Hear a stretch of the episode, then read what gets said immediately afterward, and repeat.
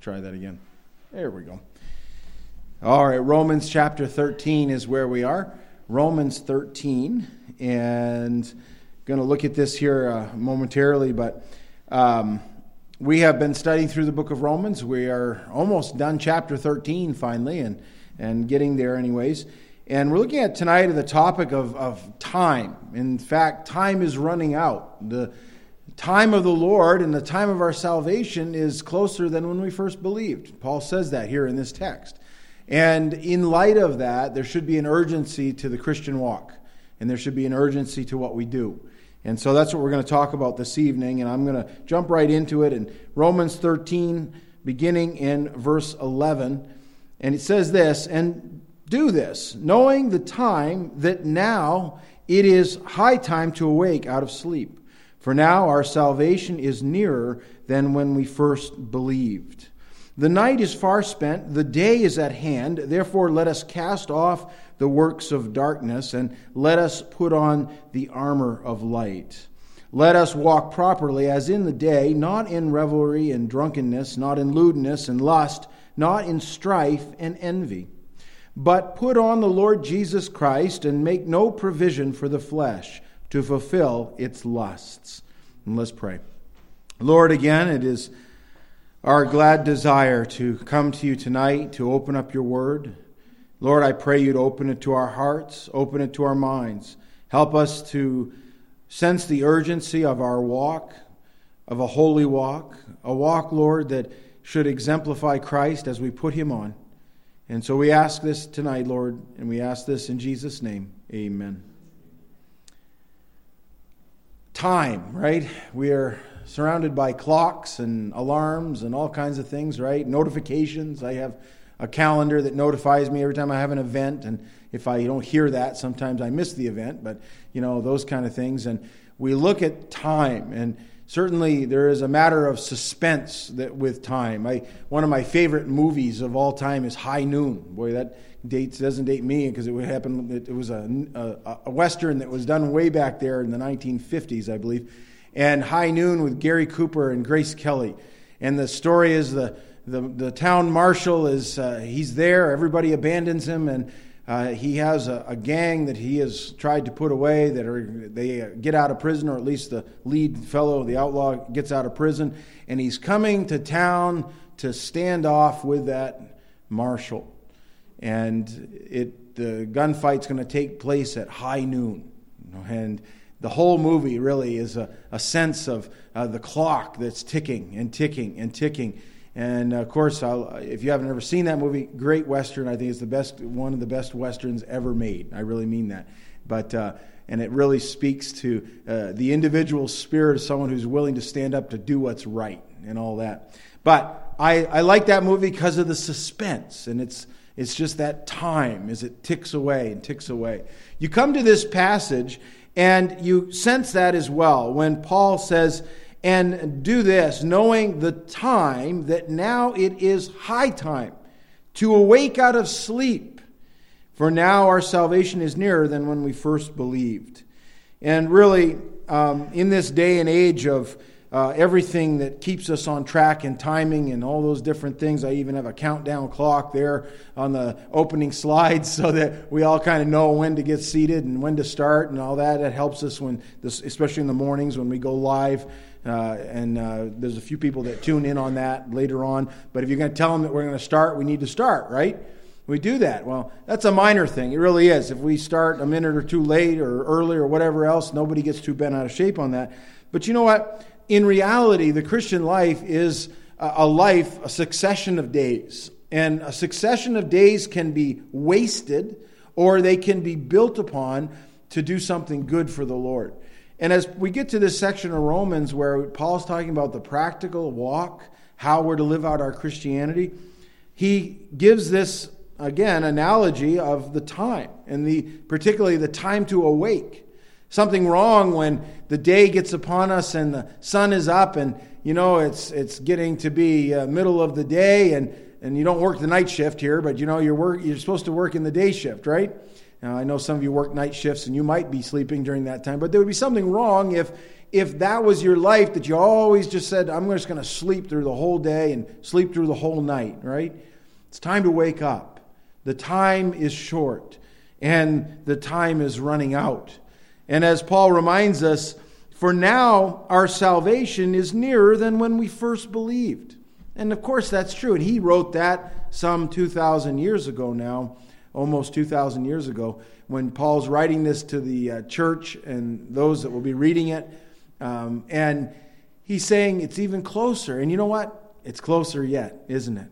Our salvation. Our salvation is a reference there to, I believe, our eternal state when, as Christians, when we die, we go to be with the Lord, or when we're raptured out of this place, or the Lord certainly, that emphasis is found throughout Scripture, and there's a sense of urgency to it. And there's a sense of urgency to live faithfully today. And that's what I, I really want to look at today as we, we go through this because sometimes we, um, we don't really think of those things. We live in the moment, right? And everybody lives in the moment more than probably they should. There's a clock online. You can go to it. It's kind of morbid. It's called the death clock. Google the death clock, okay?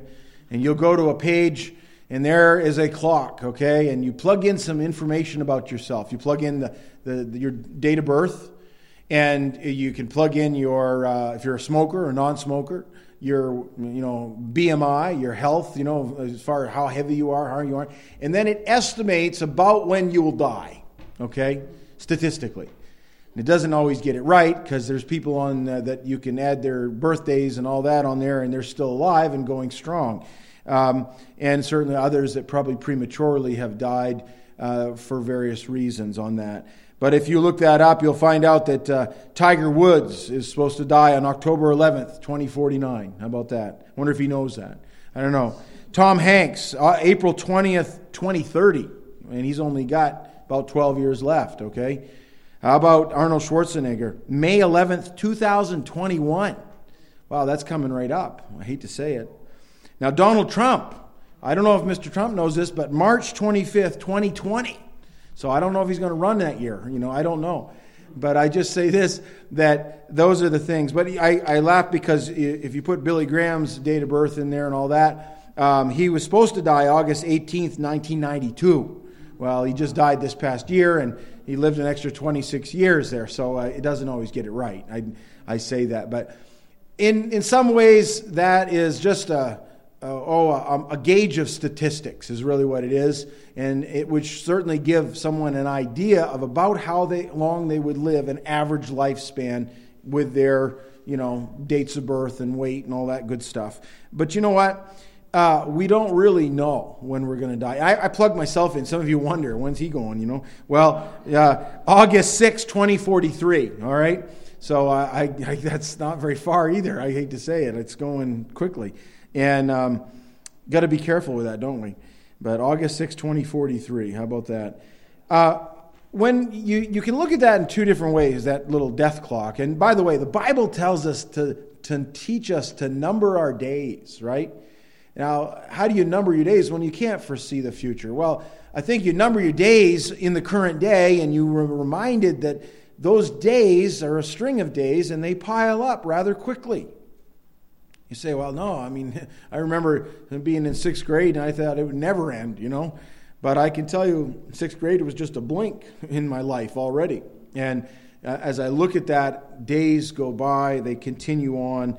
And to understand this, our walk with the Lord, and that's where Paul's going in this text, talking about putting off and putting on, uh, put off the works of the flesh and put on Christ. Uh, he's saying our, our time is short. And we need to sense the urgency of why we need to live right now and live for Christ now, not 10 years from now, not five years from now, not when we have all our life goals accomplished and all those things. And you know what? Live now for the Lord.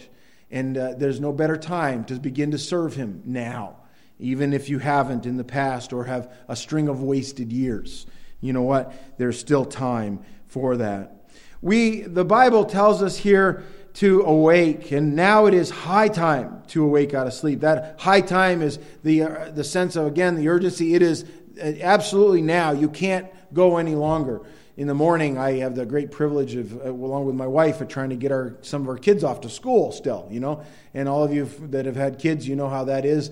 And you get them up, and then you hope that they're on the same clock you are, right? They, you know, get them going. And I'm looking at the clock, thinking they're going to be late if we don't get out of here right now, or the bus is coming. This is it. And uh, you, you, you try to impress them upon the urgency of things, you know.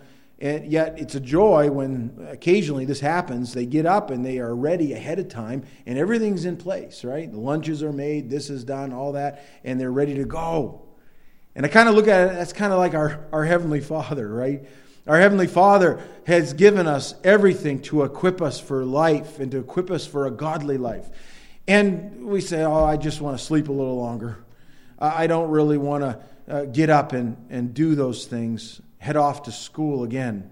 And yet, that's what he wants us to do. He wants us to do it because it's important and it's, in, it's for his glory, isn't it?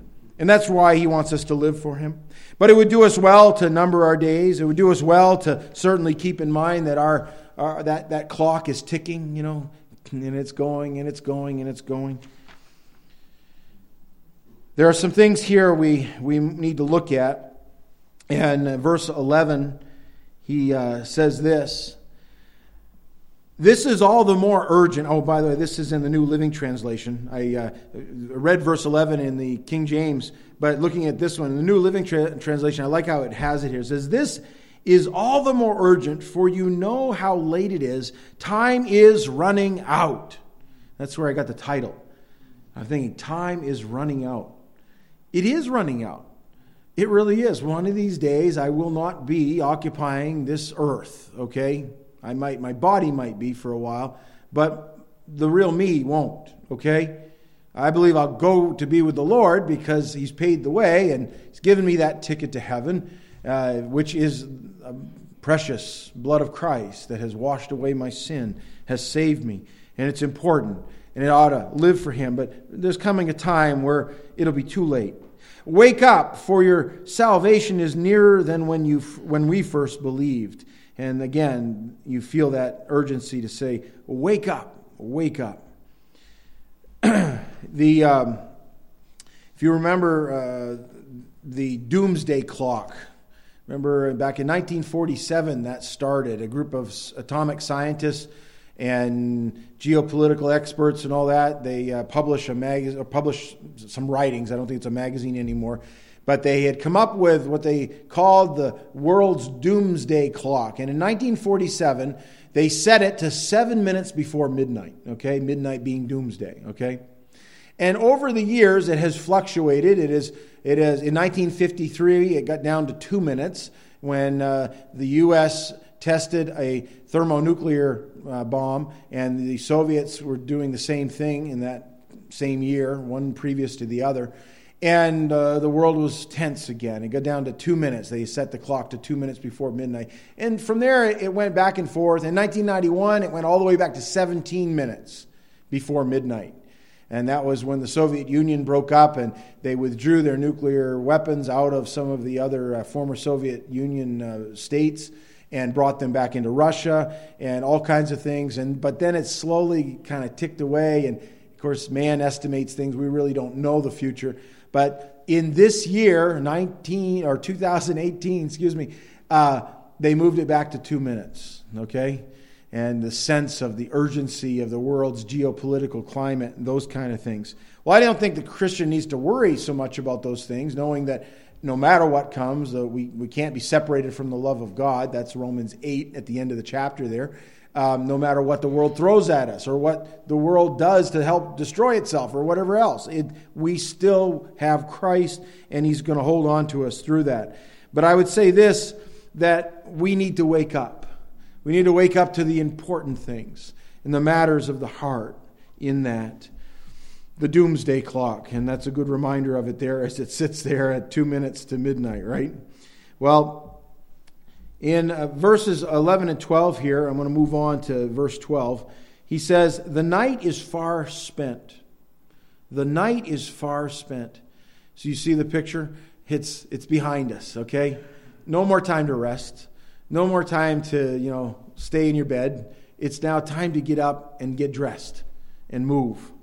He says, The day is at hand, therefore let us cast off the works of darkness and let us put on the armor of light. I, I like that analogy because you see, uh, we are told throughout Scripture that the time is short and that this world that we're in is just transient at best, isn't it? Elsewhere, Paul writes this Galatians chapter 1, verse 4, one of his earlier books that he writes to the church at Galatia, who gave himself, referring to Christ, for our sins, that he might deliver us from this present evil age, according to the will of our God and Father. Here, Paul reminds the believers in the province of Galatia that we're going to be delivered from this present evil age, this present world. And that's really the end result of walking with the Lord and, well, trusting Him to begin with, but that walk with Him. And Christ did that for us. He's our way out, He's our escape plan, and He's the only way out, by the way. And the world won't last forever. It says in 1 John chapter 2 verse 17, and the world is passing away and the lust of it the desires of it, all those things, they're passing away. But he who does the will of God abides forever. I love that verse right there.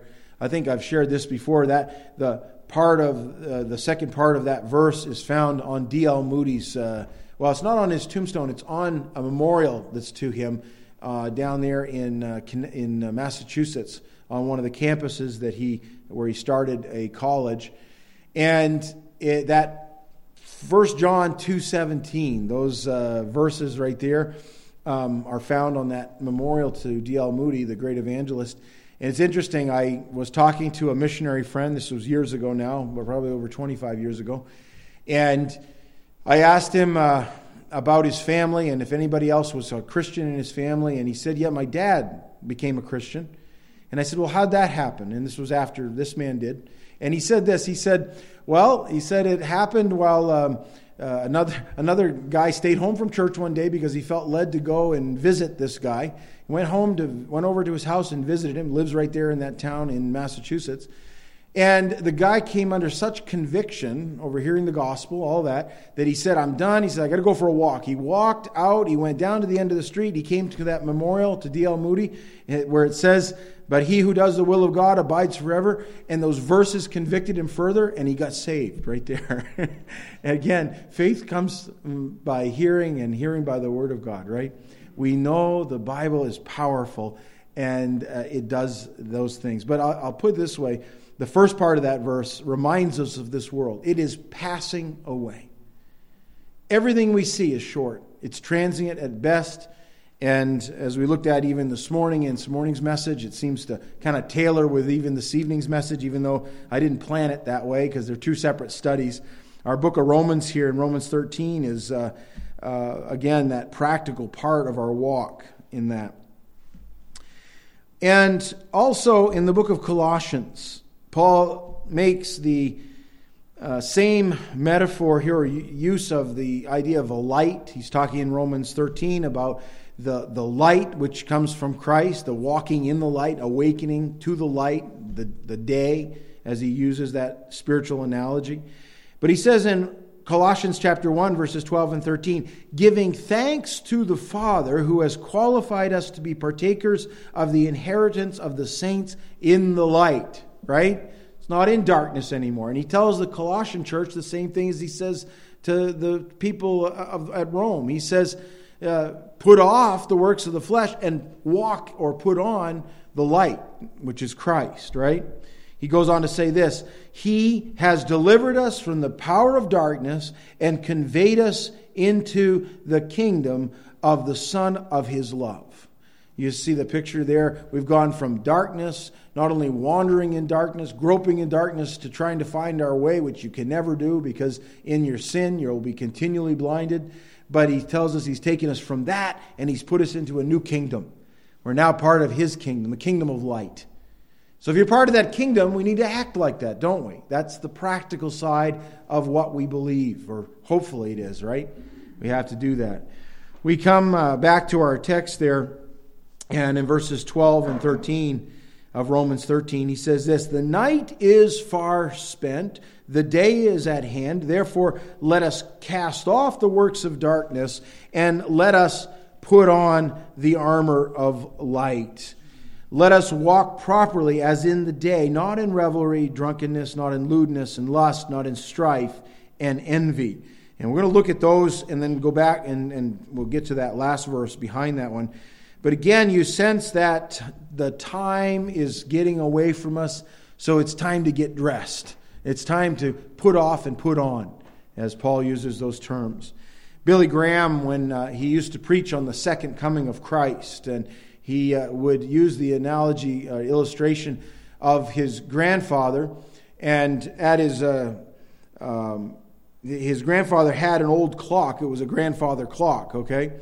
And that clock would uh, chime on every hour. You know, at one it would go ding, and at two, ding, ding, and it would do that all the way through till 12.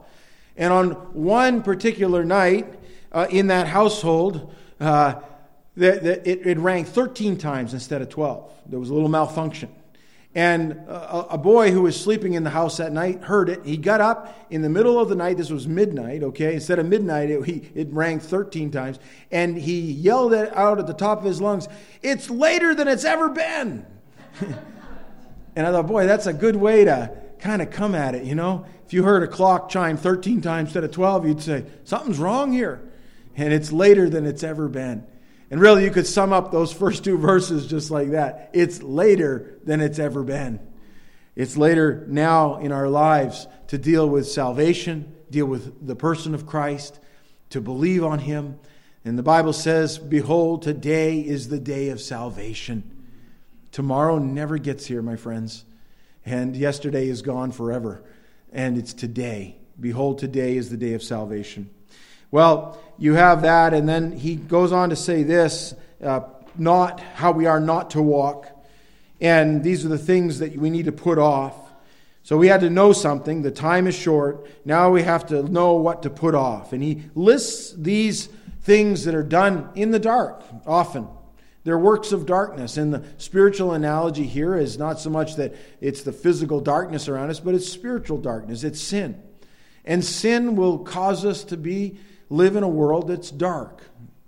And he says, not in revelry and drunkenness, not in lewdness and lust, not in strife and envy. He pairs those six deeds there and he talks about them. And uh, the, the first one there in the deeds of darkness is um, this idea of revelry. And uh, the idea is not you know having a good time and you know just going out and laughing and all that but it's a it's an idea that life's all about my nightlife my party life and that's the, the, the imagery that's used there somebody who continually just goes to live it up for the moment not in revelry there, there should be a seriousness about our life. Now, I am all for having a good time, uh, not in drunkenness and all that, but I'm saying when Christians get together, man, we do a lot of laughing. The other night, we went to a concert uh, down at Caribou, and a group of us from Madawaska were there, and we were louder than the rest because we were just having a good time. And Chris Michaud was there too. That's why. That's what happens. But and and I think of that because you know we, it's good. You get together with other Christians, people you haven't seen, and man, it's fun. It just is. It's a good time. That's not the kind of revelry we're talking about here. We're talking about the kind of revelry that goes out there, and you know you're just jumping from one bar to the next making fools of yourselves. Some of us have been there, done dumb things in the dark. I, remember uh, uh, uh, when I was in the service and listening to guys coming back to the barracks, sometimes three, four, or five o'clock in the morning, hoping they'd make it in before first formation, and they'd be coming in. And sometimes the MPs would be dropping them off. Sometimes they'd be coming in, you know, their buddies would be dragging them through the gate. All those different things and they'd get there and they'd say, wow, what a night, what a great night. Well, it wasn't because the next day we didn't get any work out of them at all, not whatsoever. You know, I, I remember one occasion being on alert and we went on alert and, and this was, we never knew if it was a real alert or a, a false alert, you know, something like that. They just tell you you're on alert. You had to go to re- get ready to go to war at that point. And we'd get our vehicles all ready and then we'd wait for the order to either to move or to stand down. And one time uh, I'm sitting in an armored vehicle that weighed about 40 tons, And my driver was so drunk he couldn't drive. He was just sitting in his seat, and we were just. I was praying we couldn't. We didn't move that day, and we didn't, and it's a good thing. You know, for a Christian, we should never be in a condition where we can't be used for the Lord. Sometimes we get there, though. And why would Paul have to write to people that he refers to as saints, right? People, the, the believers, and tell them that we're not to be in revelry and drunkenness? Probably because there are people that struggled with that and did those things. And certainly that's how the world lives, and it's expected of the world, but it should not be of God's people. Not in drunkenness, and that's just that drunkenness, okay? uh, abstaining really from anything that diminishes our abilities, you know, that's, that's what we should be doing. Living soberly would be the opposite of that. And there's a lot of talk today well, what is drunkenness and how much can I drink and can I get away with that? Is there liberty as a Christian to drink a little bit, you know, maybe in private, not in public? Uh, you know, we, we make a lot of these comments and things like that. And my friends, I tell you, we ought to stay away from it as much as possible. Uh, totally. The reason being is because it tends to lead to the, a lot worse things and often leads to a lot of stupid things that take place. It's interesting. I remember when I took my uh, license, uh, I had to do my um, driver's license in New Brunswick. I had to take a test to drive a bus, okay? So I ended up having to do the written exam again to, uh, for the driver's test. And there was a question in New Brunswick uh, on their thing, and maybe in Maine too, but it's been a long time, I don't remember that one. But uh, it said this um, How many drinks, or how much, I think it was, how many drinks can you have alcohol before it impairs your judgment? And the answer was one. That's all. One. It wasn't even a term of how drunk you could be or this or that before you're legally driving under the influence. But the secular government system recognizes that even one drink impairs us. So for a Christian, should we be impaired? You know, in any, with anything?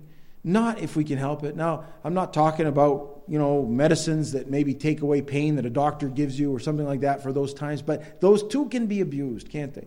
And we have to be careful with that as Christians. And uh, I, am not playing a doctor. I don't pretend to play a doctor on those things. But I just say be careful of those things because under that heading of drunkenness, there's a lot of leeway. And for a believer, we ought to just walk away from that. Don't dabble with that. He says, not in, in lewdness. And I think the old English was chambering, I think it says in the uh, authorized version. And it comes from the Greek word means a bed. All right? And the word chambering means sleeping around. And that's what Paul says. We aren't to be sleeping around, driven by just sex. I mean, that's kind of where everybody's at today. I shouldn't say everybody, but but the world certainly would portray that. If you watch anything on television or anything, you know, it's it's really come to a point where uh, what what the Bible calls fornication and what the Bible calls sin is perfectly acceptable and it's really dumbed us all down because there's so much of it, you know? I say us because honestly, it doesn't affect my heart like it used to. and it's not because I, I have looked on it intellectually any different. It's just we've been in the boiling water for so long, it doesn't feel hot anymore. and I, I have to go back and say, Lord, your word, though, says it's wrong. And it's caused a lot of hurt with people, where people are very promiscuous, and that is, you know, that, that is very much our society. I'm not kicking people when they're down either, because there's a lot of it that goes on. But there's, there's a salvation from that. And I'll tell you, there'd be a lot less heartache and hurts in people's lives and in their marriages and all that if things were done God's way. Uh, I'm thankful, though, where sin did abound, grace did much more abound. In uh, the book of Corinthians, Paul uses a list that's sort of similar to this. He adds a few things, and then he says, And such were some of you. Oh boy, that hits me right here. because sometimes we like to point the finger and say, oh, that's wrong. This is wrong. Look what that guy's done. Look what she's doing. And it goes right back to, but by the grace of God that rescued me, and I hope has rescued you, and I, I trust He has. It's that easy because He wants to. He wants to put your feet on solid ground. He wants to put you back on a, a, right path. And for believers, they can get caught up in these things too, and it's good to turn around and repent. That's biblical. He talks also about lewdness and then lust. Lust is just that, driven by our lust. It, it could be uh, most often associated with the sexual desires, but lust can be all kinds of different things. Sometimes there's a lust for money, a, a, a lust for power, a, a lust for recognition, um, all kinds of different things. And des- strong desires, lusts for food, things that drive us. And for the Christian, our motivator should be the Holy Spirit, and it should not be our own flesh. And that's why you put off. All right? And the picture, I love what Paul does here. He, he takes a picture here of in your mind of someone who is putting off the old deeds of the flesh.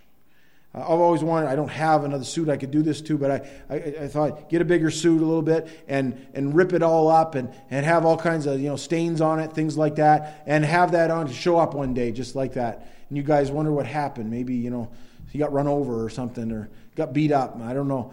But have an old suit like that. But then, as I do the message, just start taking things off. Now, that might be interesting, but I, I but I have another suit underneath it, okay? Good thing. and that suit would be a, a, fresh suit or a fresh shirt or whatever else. And that's the picture that he uses here of the Christian who's putting off the works of the flesh. It starts with the forgiveness of sin at the cross, salvation. Because you know what? You can't put off the works of the flesh without Christ. There's a lot of people today that are they're trying to fix their, their cravings and desires if you've ever studied other religions, Buddhism, uh, one of the uh, Buddhists uh, would hold to uh, what they call noble truths, okay? And there are truths about men, you know, our desires, our cravings, all that. And the answer to that is to eliminate those cravings, those lusts, those desires.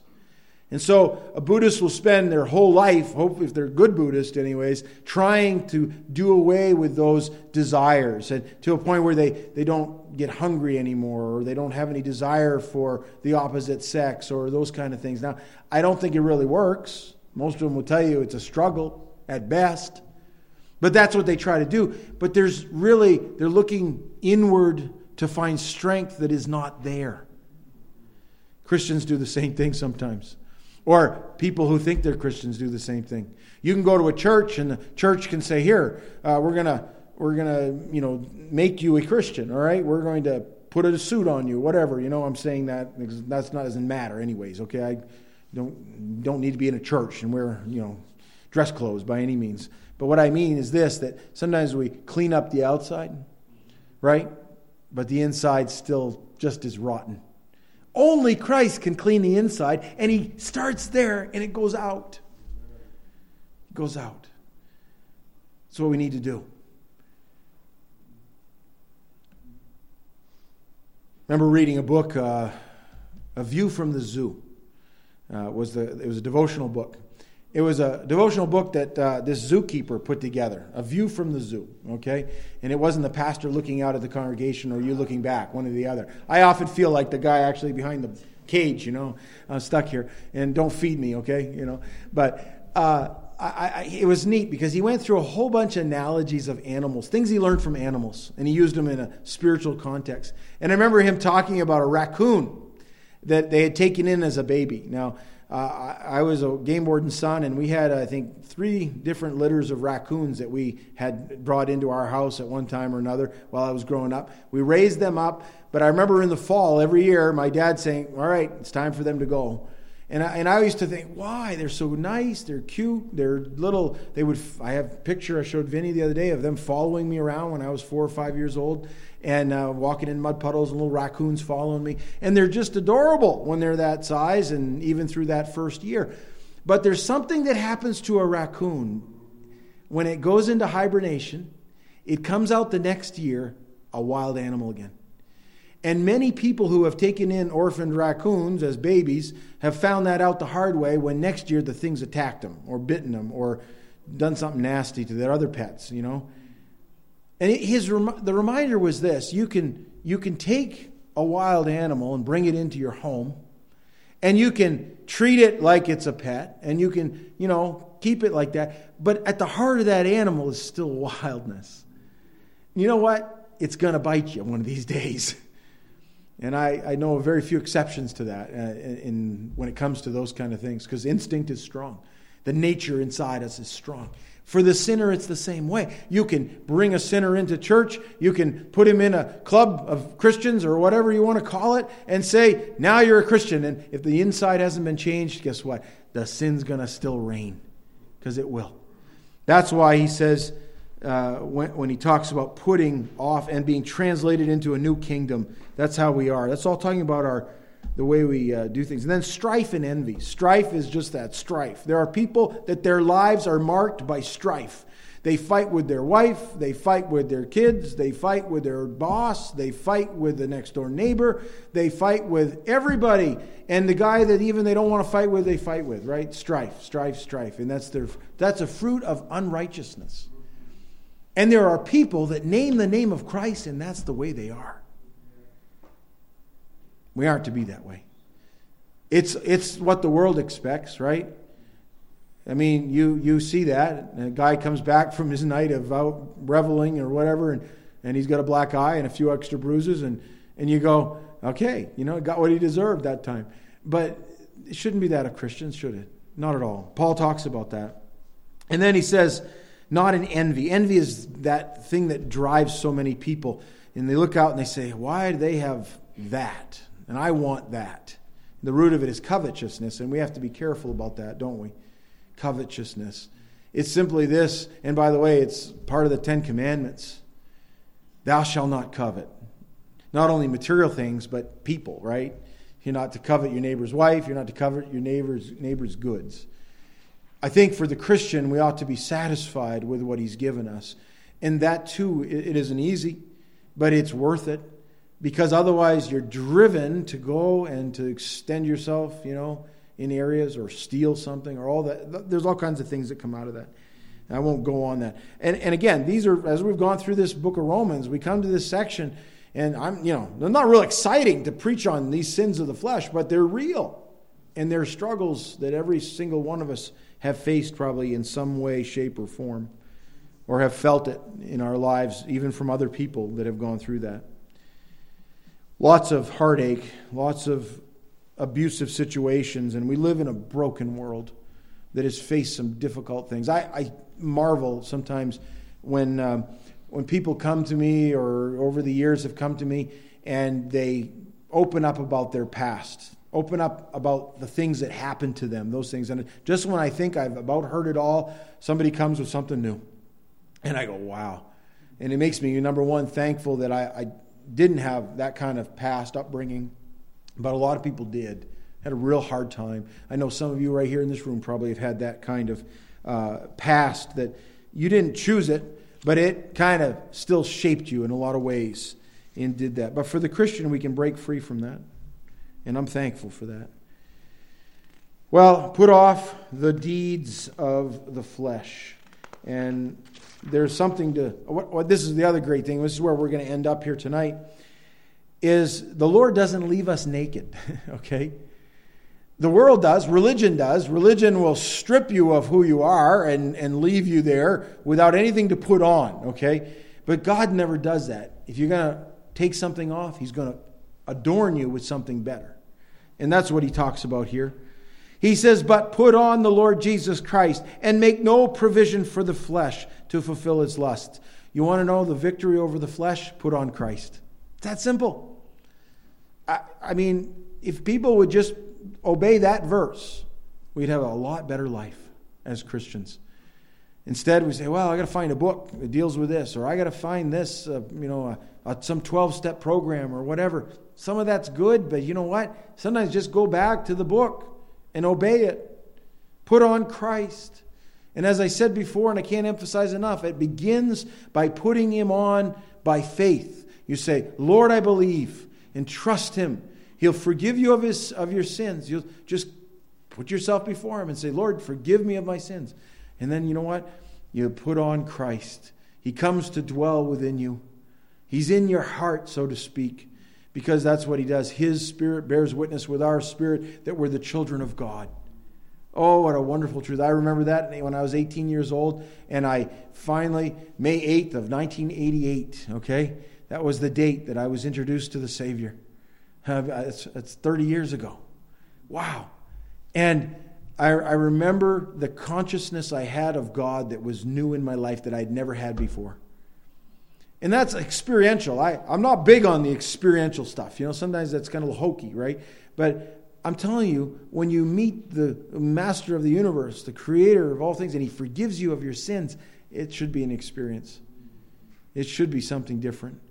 And I'll tell you, I knew something had gone on differently in my heart, so to speak, because all of a sudden my mind was consumed with him and not with all the things I had been engaged in before. And I had done a lot of sin. I could have done a lot more, but I'd done a lot of sin by then, by age 18. A lot of other things too. And, and you know, as I look at that, I put off some things. I remember doing that uh, when I got saved. I, I had some stuff I was listening to I knew was wrong. I went and destroyed it. I had some stuff I was looking at that was wrong. I went and destroyed it. Uh, I had some friends that always brought me down the wrong path, and I witnessed to them, but eventually I had to leave and just walk away. Some of that's been reconciled over the years as God's allowed opportunity. But I, I think back to those things you have to sometimes put off, but put on too. Put on Christ. Be real with Him. And you say, well, what's it like to put on Christ? What, is, what does a garment adorned by Christ look like? Well, I thought of a few things. Number one, it's, it's holy. Not in a boring kind of weird holiness, you know, but a holy aspect that a person, when they're right with God, there's just something really powerful about them when they're right with the Lord. How about his beauty? His spiritual beauty? All those things. How about his humility? Adorned with humility in a world that is nothing but proud in every sense. When a Christian's humble, truly humble, not just self, you know, humble and in a self righteous way.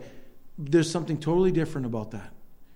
And occasionally you run into people that you find out they're someone that really could make a great name for themselves, but haven't because they don't make much of themselves, they make much of Him. And it's, it's very attractive. How about purity? Purity. You know, Jesus who lived in a certain time here on this earth, definitely. He lived in, in times that were different, but yet in many ways spiritually the same, filled with a world of sinners that were caught up in all kinds of sins of the flesh, in idolatry, and all those different things. And yet he walked pure. He being God the Son, he walked pure in every way.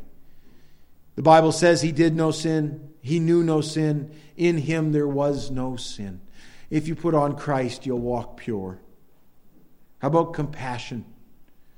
Adorned with compassion. We need a few people that, more than a few people, a lot of people, Christians who have compassion. I love that. How about wisdom? Oh boy, that's for sure. We need wisdom. And I think that ought to be a part of our prayer every day. Lord, give me wisdom. I don't want to, number one, make you look bad, Lord, by doing something really dumb.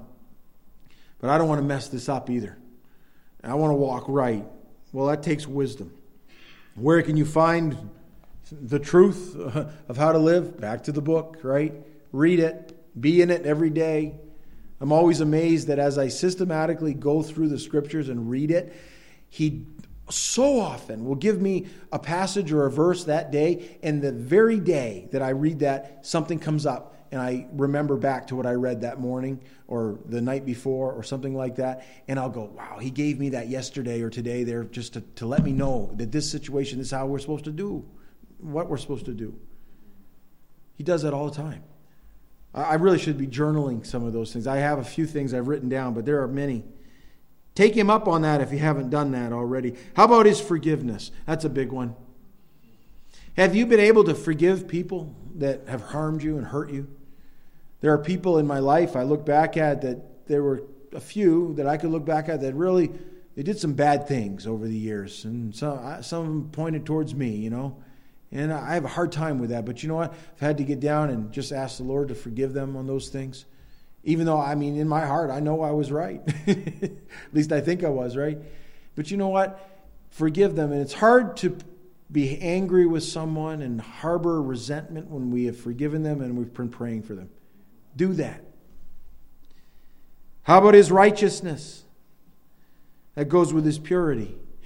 Christ is always right, and we need to have that kind of right standing before God. Now, positionally, if you're in Christ, you're saved, you have that. Your sins have been carried away, they've been thrown away as far as it is the east is to the west. They are no longer before God, and the blood of Christ cleanses us from all unrighteousness, right? And, and I'm thankful for that. But in the practical aspect of that, as we walk in these sinful carnal bodies, how are you living out the righteousness of Christ? And then how about his zeal? His zeal.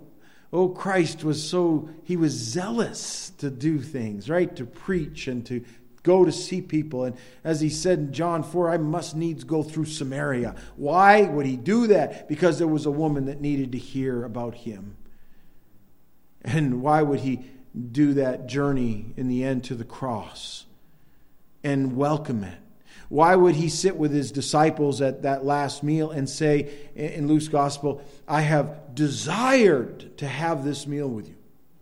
Because he was driven by his zeal to do the will of the Father, and he did it with great joy. How about his patience? How about his love? Right? All those areas of that we could look at. Well, my friends, it's high time that we wake up, right? It's high time because the day is upon us and our salvation is nearer than when we first believed. And here we are, another hour into things from the time we started this service, and it's even nearer yet. Are you ready? Are you preparing? Are you walking? There was a pastor who was getting ready to go off on vacation, and he needed to fill up his car before heading off for a busy weekend, probably Memorial Day weekend just coming up, right?